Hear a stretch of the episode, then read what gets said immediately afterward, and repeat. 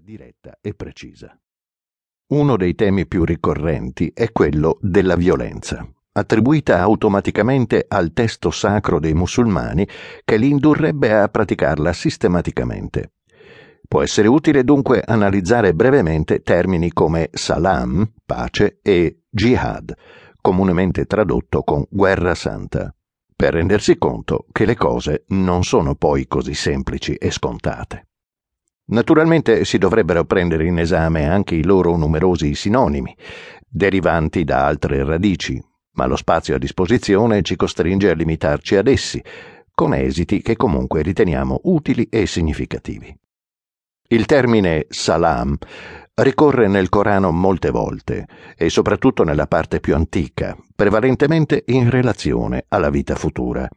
Essa è però costantemente messa in rapporto con le opere di giustizia che avranno saputo meritarsela, in ricompensa di quel che avranno operato, e non udranno colà discorsi frivoli o eccitanti al peccato, ma solo una parola, pace, pace.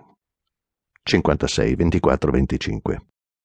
Non ci si riferisce solamente allo stato d'animo dei singoli beati, ma anche ai loro reciproci rapporti ma i timorati di Dio staran fra giardini e fontane, e sudiranno voci, entratevi in pace sicuri.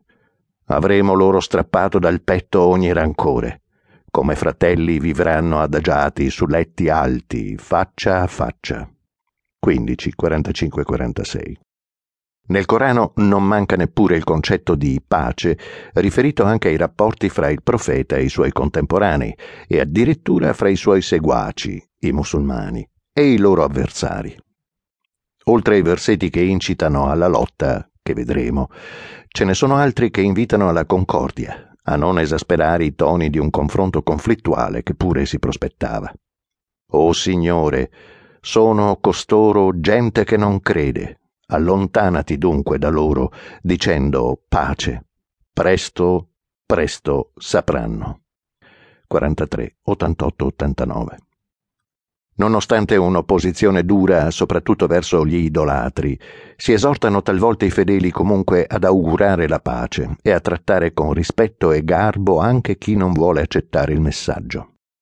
I servi del misericordioso son coloro che camminano sulla terra modestamente e quando i pagani rivolgono loro la parola rispondono pace. 25-63.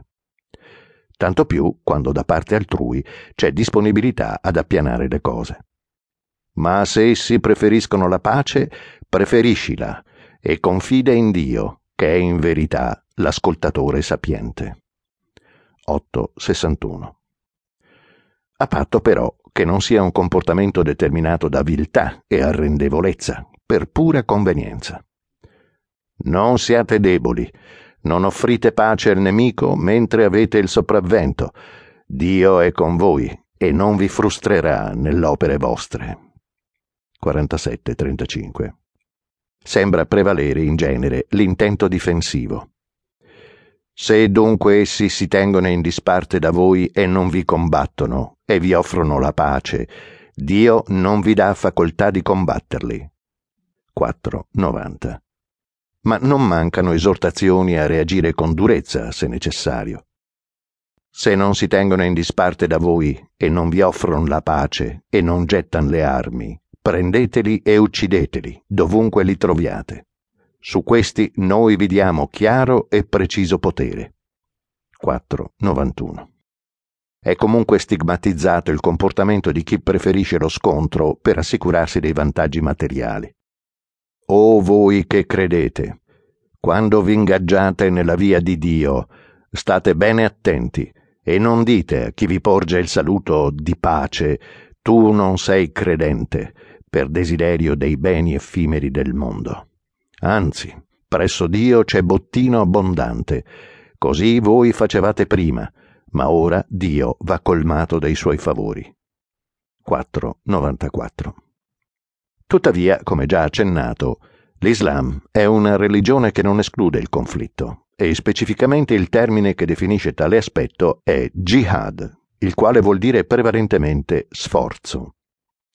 Effettivamente la traduzione comune guerra santa è